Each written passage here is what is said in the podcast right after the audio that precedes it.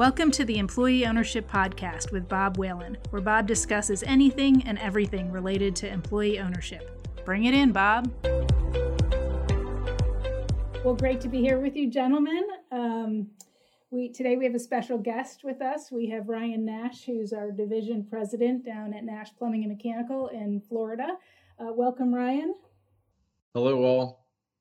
Um, and uh, Bob, this is one of Bob's favorite to- topics to talk about is employee ownership. And uh, today, uh, Bob wanted to talk about employee ownership and grit. Uh, and Bob, in the past two, in a couple of podcasts, you've talked about trust and team and their relationship to employee ownership. And uh, today's uh, topic is grit, which is HB Global's third core value. So, if someone is to ask you uh, what is grit, how would you explain that? Well, I think it's the combination of passion and perseverance. You know, we also, you know, I think a, a big behavior in our organization is just to never quit.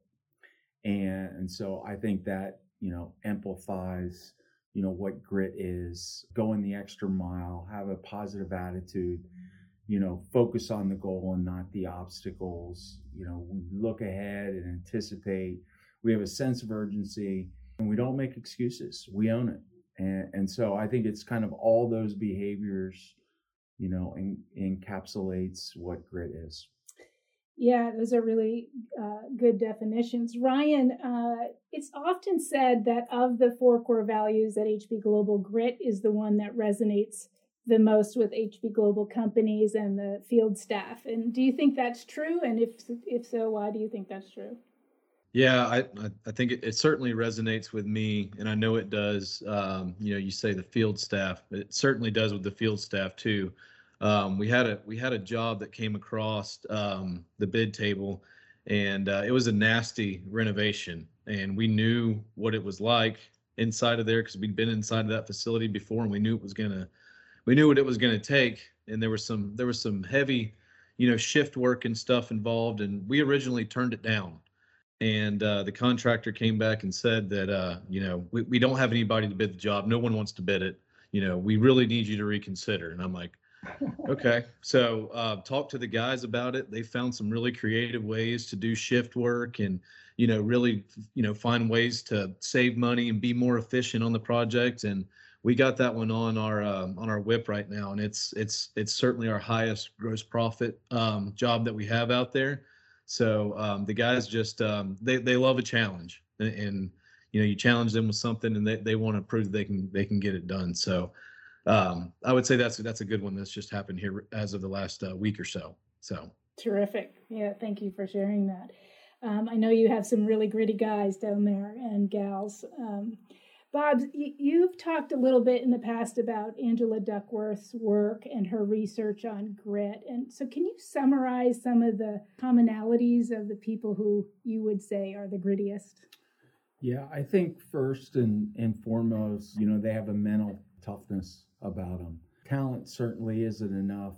Uh, mental tough, toughness helps you persevere in the face of obstacles. And, you know, as Ryan just mentioned, you know that's just a, a great example of what our uh, folks you know face out there uh, every day. You know i think secondly they enjoy what they do. You know there's got to be a, a piece of you that that really enjoys uh, the challenges we face. You know steve jobs once said your work is going to fill a, a large part of your life up. The only way to truly be satisfied is to do uh, something uh, that you believe in. And, you know, I think it's, you know, from my perspective, we do work more than anything else we do in our life.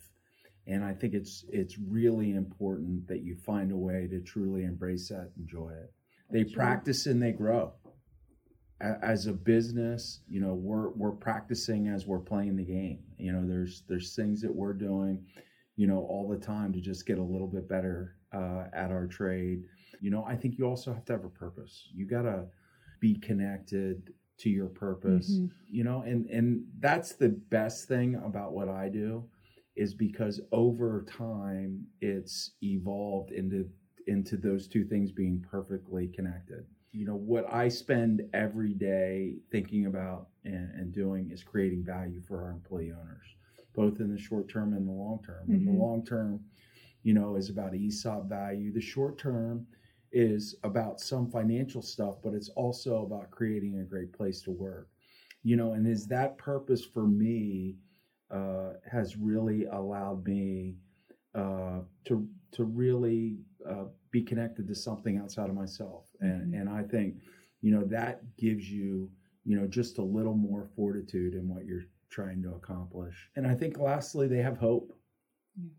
You know, we have we have hope for a better future. You know, and and I see a future you know, where the employees of our company have the financial resources they need uh, as they go through their working life, but also in retirement. I think those five things are kind of what connects, you know, what Angela would say is grit. Yeah, yeah, that hope. I think she said hope doesn't define the last stage of grit; it defines every stage. Uh, you know, without hope, it uh, people feel lost. So it's it's kind of that rising to the occasion kind of perseverance. So I, I loved that, uh, some of the work you've shared with the managers over the year. Ryan, uh, can you talk a little bit about uh, how grit actually plays out at your division? I know you gave us an example before, but what does it look like in the day to day, or you know what you've seen from your folks?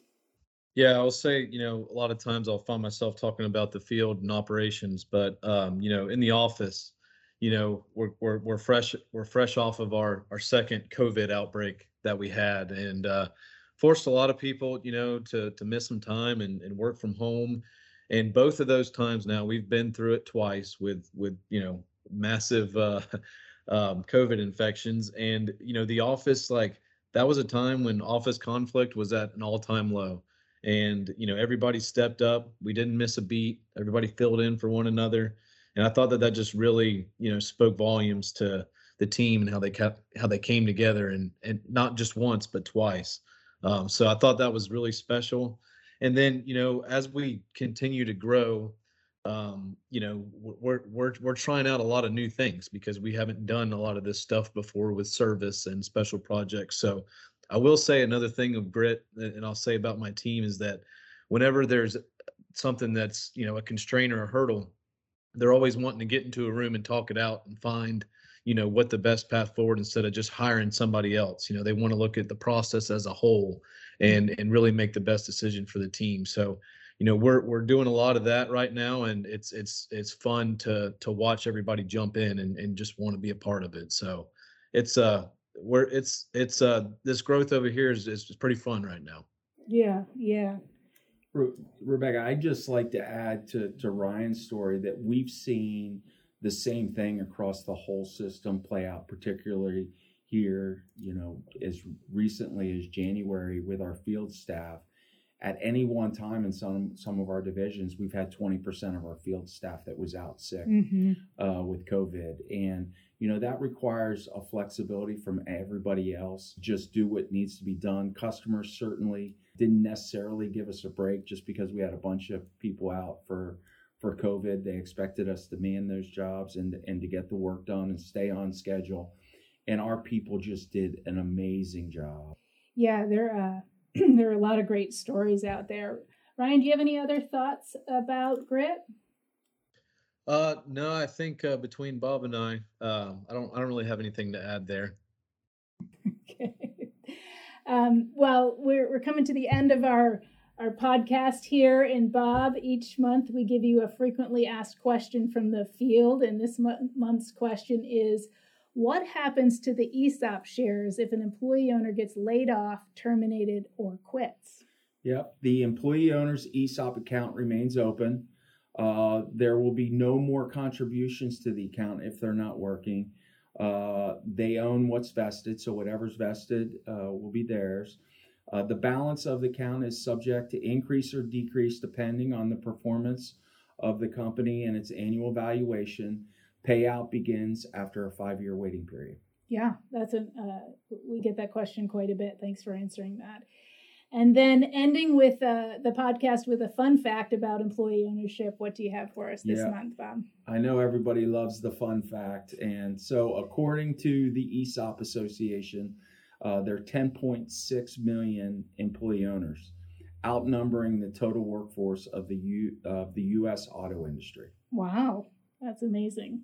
Well, Ryan, thank you for joining us. Bob, thank you again. And gentlemen, have a great day. Thank you. Thank you. You've been listening to the Employee Ownership Podcast with Bob Whalen, an HB Global production. Thank you for joining us. See you next month.